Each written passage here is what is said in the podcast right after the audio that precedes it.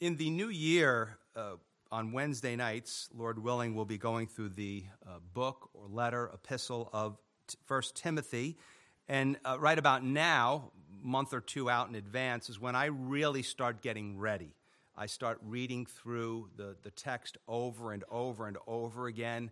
I'm reading it in all different kinds of versions. So, in light of having the baptisms today, I just wanted to share one verse with you. So, this is a, a reading from uh, Paul's letter to Timothy, his young protege, a young pastor, or, you know, most of us for the church, we grew up in a reading from St. Paul's epistle to Timothy. It says, 1 Timothy, verse 4, uh, chapter 4, verse 10 For to this end we both labor and suffer reproach, because we trust in the living God, who is the Savior of all men, especially of those who believe. So, what I want to do is I want to read it again, but I want to just throw in maybe some other versions that might give us just a little bit more clarity.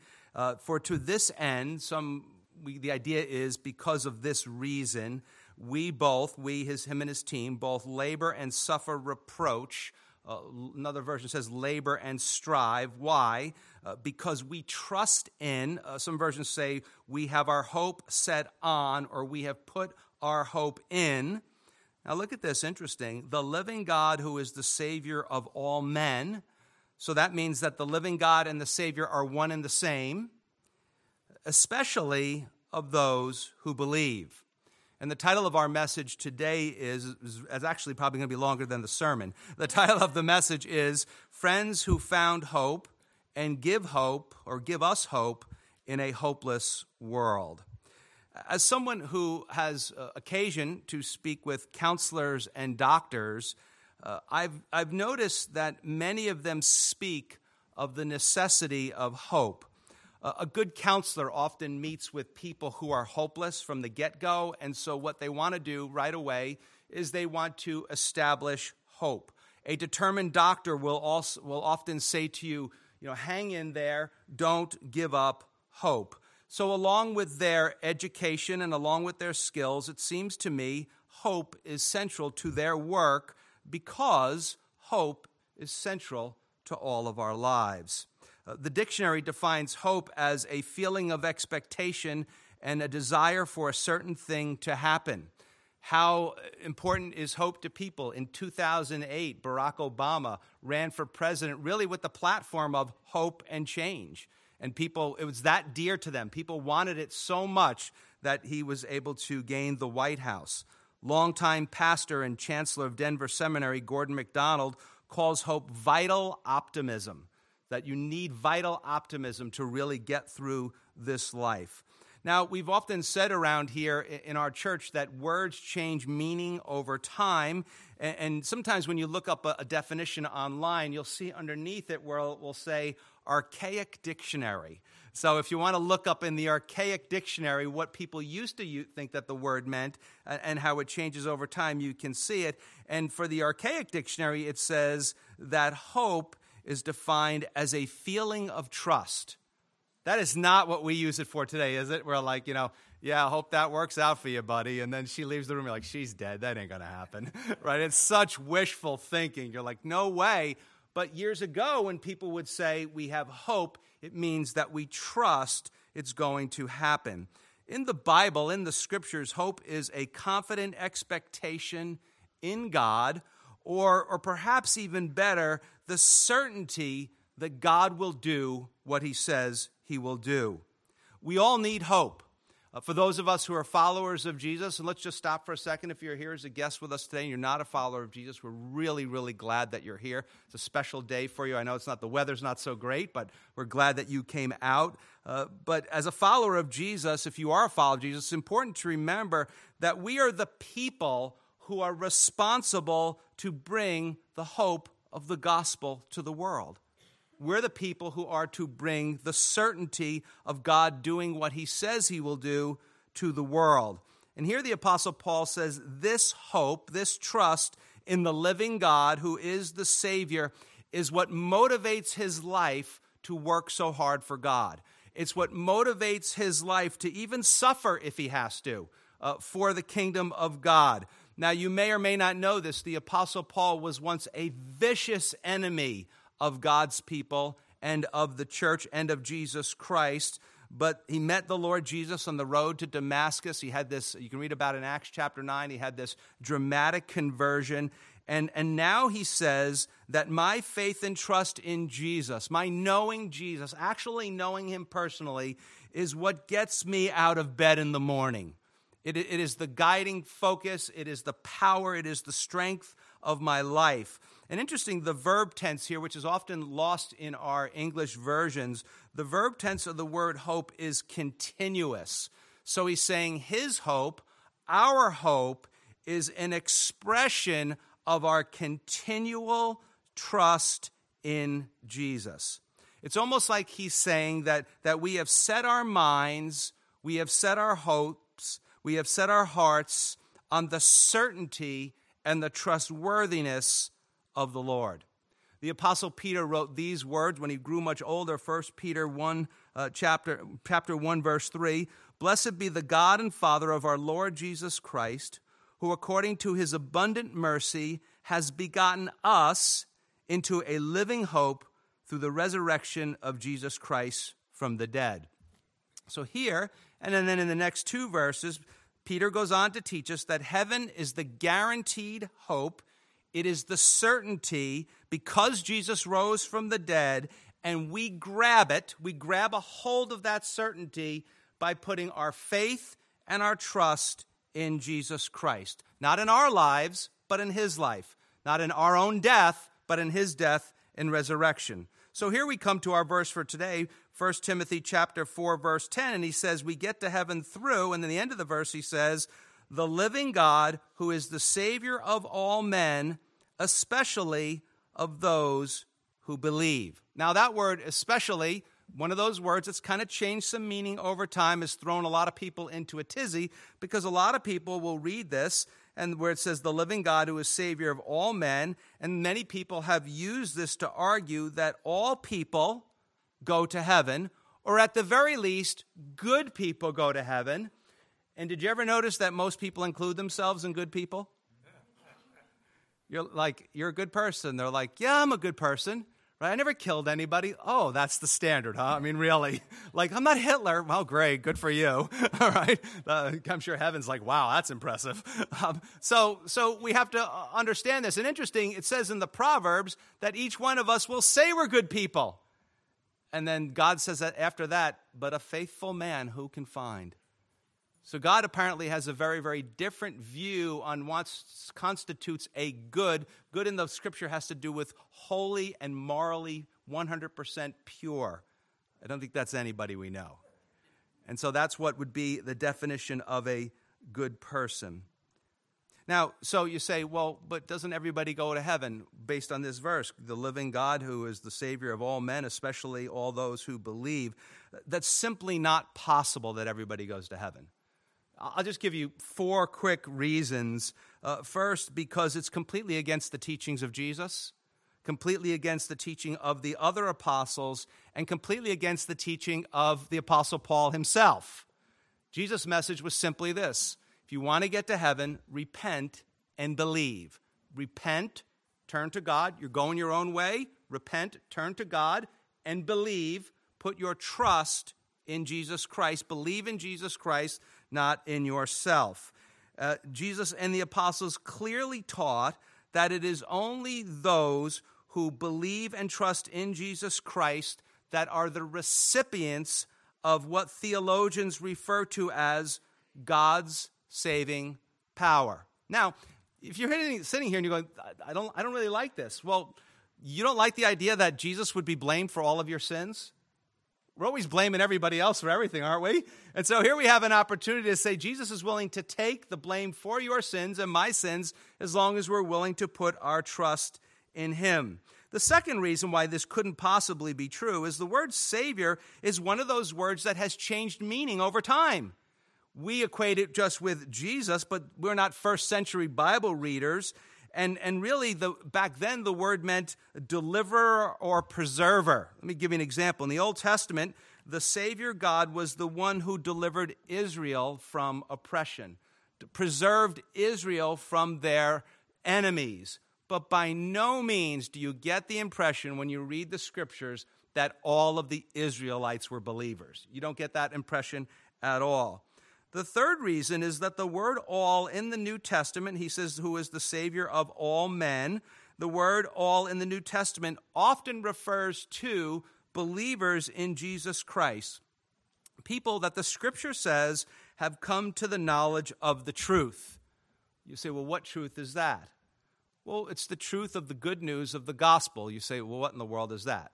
Well, it starts off with God created the world. I know a lot of people believe that the world came from other stuff even before long before I was a follower of Jesus.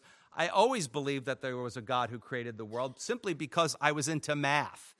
And the math just doesn't work for me the fine tuning of the universe, the tilt of the planet, the way he's hydrating our planet today, and all the different things that happen. You know, just there's just too many things that come together that for me mathematically make it impossible you know the right the right air for us to believe to, to live to breathe and just our hands and our eyes how everything works the math is just too extensive for me and so god the, the, the good news of the bible is that god created the world and he said hey, there's a couple things I want you to do, there's a couple things I don't want you to do. And most people in the world did what to God? I'm going to do what I want. I don't really care what you say. I'm my own guy, man. I, I, you know, I got thinking, you know, I can do myself. And so we violated what God asked us to do. But the criteria for getting into heaven is perfection. So, are any of you perfect? If you are, let me talk to your family members. They'll uh, be sure to set the record straight, right? So if, we're, if we have to be perfect, we have to get it from somewhere else.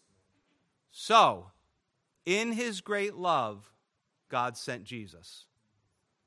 God himself became a man, Father, Son, and Holy Spirit. God himself became a man in the person of Jesus of Nazareth. He lived a perfect life in your place. Ah, to me, that takes off all the pressure. And he died a death on the cross in my place, in the place of many of the people here, in our place for our sins to prove that God was happy with it. He rose him from the dead, and we get to heaven through our faith and our trust in Jesus Christ. The fourth reason is why would he say, especially those who believe, which just would, if he thought it was going to complicate it, when in chapter 2 he had already taught two chapters earlier that God desires all people to believe and to put their trust in Jesus Christ so they can have the forgiveness of sins, the resurrection from the dead, and so they can go to heaven and have eternal life. So the good news is this there is one Savior, Jesus Christ. He is available to all. And Jesus' death and resurrection is sufficient for all. His life, death, and resurrection is sufficient for all. If every person on the planet decided to turn to him right now at this moment, that would be good enough. Jesus has done enough for all of them, but it is only efficient or is only effective for those who believe, for those who put their trust in Jesus. Perhaps we could simply say, Jesus is the Savior of the world but there is a necessity to believe. There is a necessity to turn to God and a necessity to put your trust in His provision for one to get to heaven, the Lord Jesus Christ. So, what Jesus has done, if you want to actualize it, as theologians say, if you want to make it effective, you have to put your trust in Jesus Christ. Now, you say, okay, fine, Pastor Jim, that's great, but where in the world do we find hope? And what does that have to do anything with these people being baptized today? Well, thank you very much for asking. You've made the rest of the sermon much easier for me. I want to briefly discuss three quick points about hope. Number one, we find hope in God's power. We find hope in God's power. Now, we could talk about creation. We could talk about Jesus being risen from the dead. We could talk about Jesus' miracles. But I want to go to something actually uh, maybe a lot simpler to us, maybe a little bit more where we live. In the Old Testament, in 1 Samuel chapter 30, uh, King David and his army were coming back from a place where they actually just didn't belong.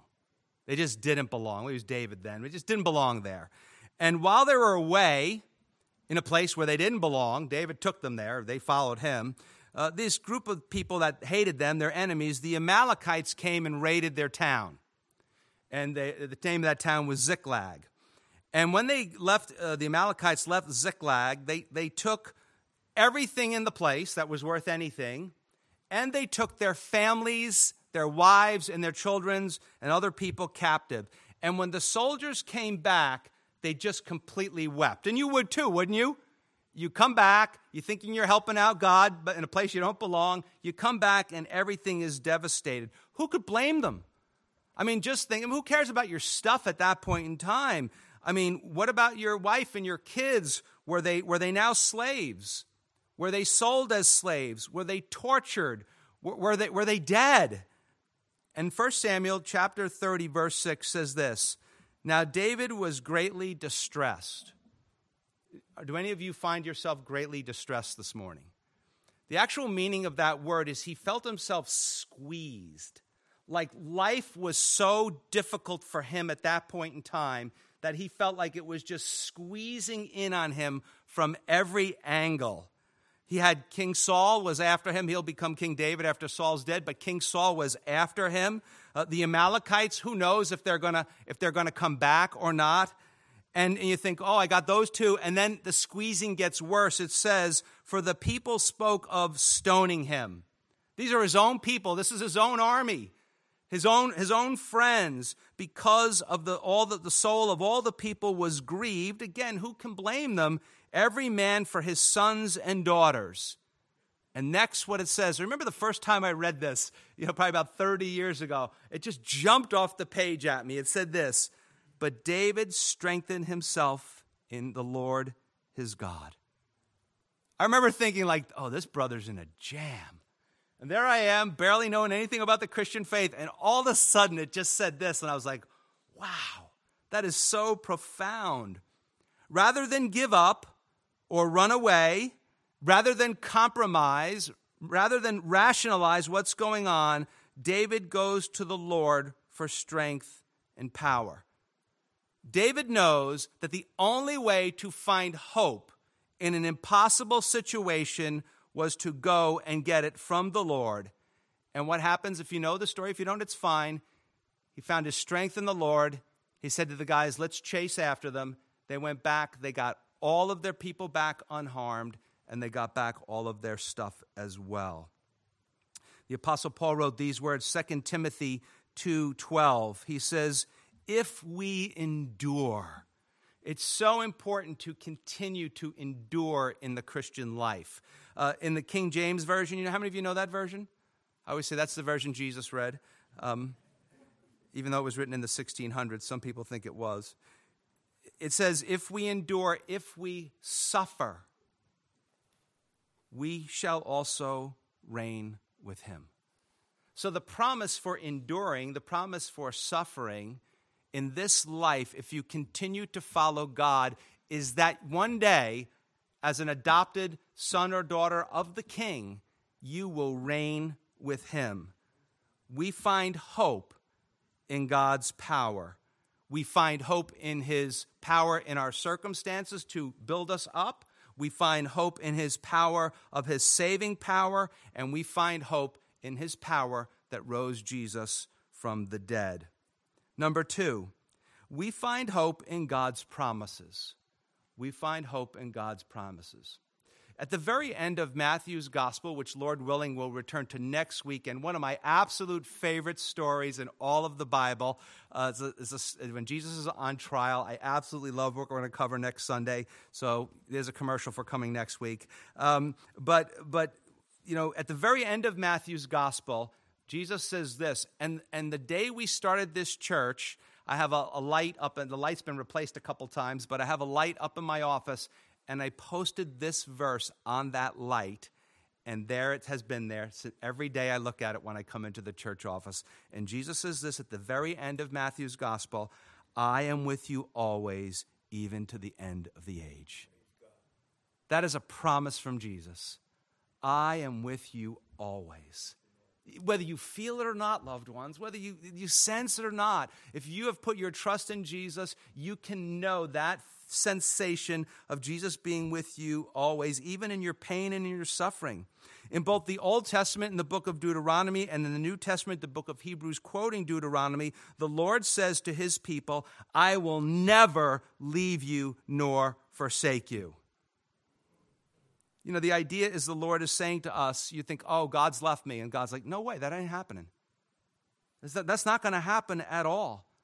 Why? Because if you put your trust in Jesus Christ, you are a child of the King. It's almost like God saying, You're stuck with me. You know, my wife and I joke sometimes with each other. We're like, well, you know, you're stuck with me, right? Because we've made that covenant with one another. And so what, what happens is we, we always think of God stuck with us, but God says, no, no, I'm never leaving you. You're, you're stuck with me. If you want hope in a hopeless world, if you want certainty in an uncertain world, the fact that Jesus says, I am always with you, the fact that the Lord says, I will never leave you or forsake you, that is something that you have to remind yourself of continually. Continually remind yourself of that, that He is with you no matter what is going on. The apostle Paul wrote these words in 2 Corinthians chapter 4 verse 16 through 18, the most personal of all the letters that he wrote. He said, "Therefore, we do not lose heart, even though our outward man is perishing. Another version says, wasting away, yet the inward man is being renewed day by day. As people get older, even some 20 year olds will tell you this, as people get older, we realize that not everything's working like it used to. Or certainly it's a lot slower than it used to, or it hurts a lot more than it used to, right? Can I get an amen? Right? And so, and so uh, things are not working like they're used to, but, but, right?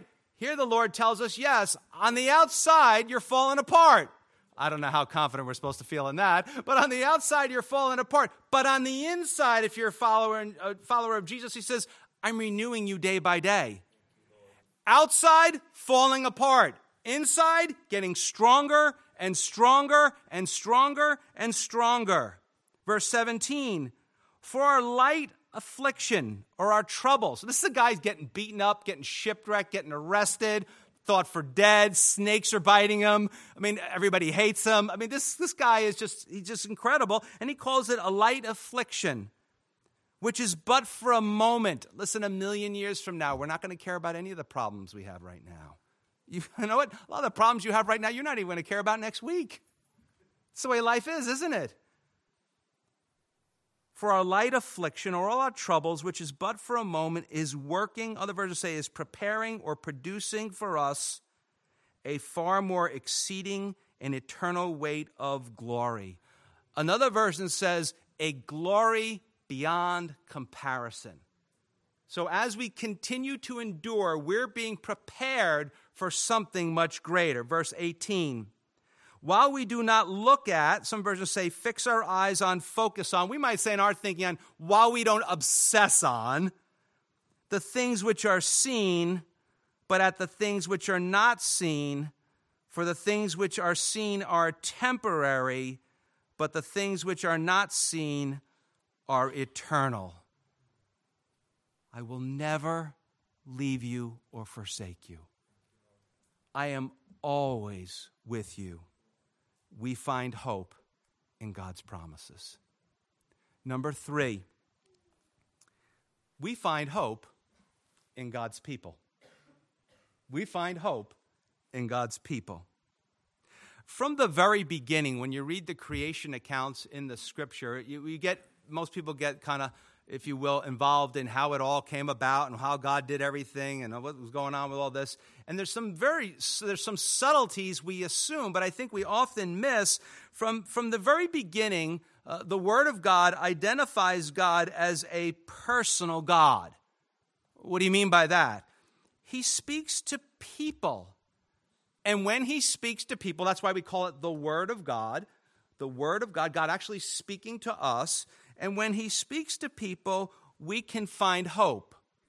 There's another place that I think that we find hope if we're careful to look for it is we find hope when we know people who we know have heard God's voice. Like we listen to other people and we're like, oh, they, they know the Lord. They, they know who He is, they know Him personally.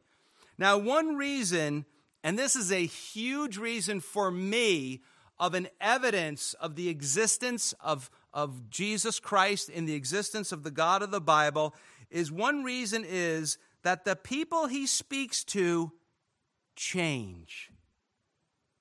Most of them, some there's some changes immediately, usually the things that keep you out of jail, right? But, but, but, but most things start to change, and they change over time. In other words, people who put their trust in Jesus Christ, it is very easy to see that they are becoming different. So very different.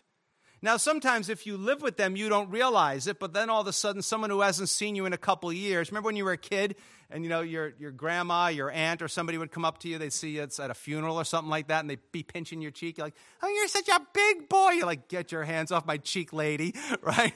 But because you've changed so much, and, and, and, and they see the change. You don't see it every day looking in the mirror, but sometimes people meet you, haven't seen you for years, and they're like, man, you are so different than you used to be. Why? Because you have heard the voice of this personal God. Now, why is that a faith booster? Well, in other words, we can actually see that which is seen with the eyes and I would say unseen the work of the personal God who speaks in the lives of people we know who have put their trust in Jesus Christ. And so, seeing that work in other people gives us hope for God's work in the world, in each one of us, and in those we love. The Apostle Paul wrote these words Romans 6 8. Now, if we died with Christ, we believe we shall also live with him.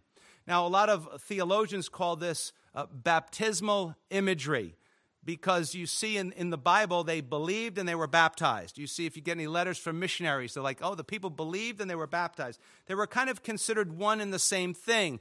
And in the United States, we don't make such a big deal about it, but it was such a big deal about it in, in the ancient world and in many parts of our world today. Why? You believe and you go out to the river with the church, and your family's not Christian and you get down in that river and you're baptized, you know what they might tell you? You get down in that river, you profess Jesus Christ, you are no longer my son. You are no longer my daughter. That happens. Of course, you have a new family and a new father. But there was a big thing with that, a big association with that. A similar writing, 2 Timothy 2.11, he writes, This is a faithful saying, that if we died with him, we shall also live with him. This is actually the basic idea of the Christian life. This is the basic idea of being a follower of Jesus. Jesus dies on the cross in your place, in my place for our sins, and calls us, if you will, to lose our lives as they exist. Not that we lose ourselves. You know, you've got certain gifts and talents. God's going to use them for, for different ways and for His glory and for His kingdom. But the reason God wants you to lose your pre Christian life is so that you can gain the life that He gives. So you can now have the life that Jesus has for you. And for those who put their trust in Jesus Christ, the cross solves the sin problem. How can someone who is full of sin stand in front of a perfect and holy God? This is how I'm going to say it. If I can talk, I'm going to go, I'm with him. I'm just going to point to Jesus and go, I'm with him. For those of you who are old, you remember the honeymooners? I think it'll be more like a ham and a ham and a ham a ham a ham right? right? But if I can get it out, ham and a ham a ham pointing to him. So the cross solves the sin problem, and the resurrection has solved the death problem, which seems to be, as you look at it, an impossible problem but nothing is po- impossible. Jesus said, All things are possible with him. And that's what's seen in baptism. People are going to go down into the water. You see in the Bible, the people that believe are adults or grown people uh, who, who actually profess faith in Jesus Christ. We see them go down into the water. In effect, it is a visual picture of them dying with Christ and being raised from the dead. So just imagine them going into the grave and being raised from the dead. So, what are they doing? They're dying with Christ and they are being raised to eternal life with Him.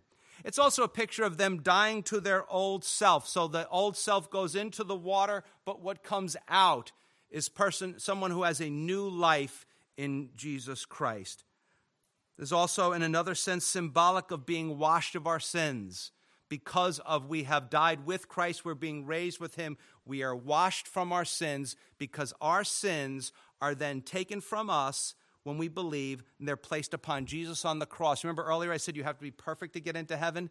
When you believe his perfect righteousness, he gets your sin and you get his perfect righteousness.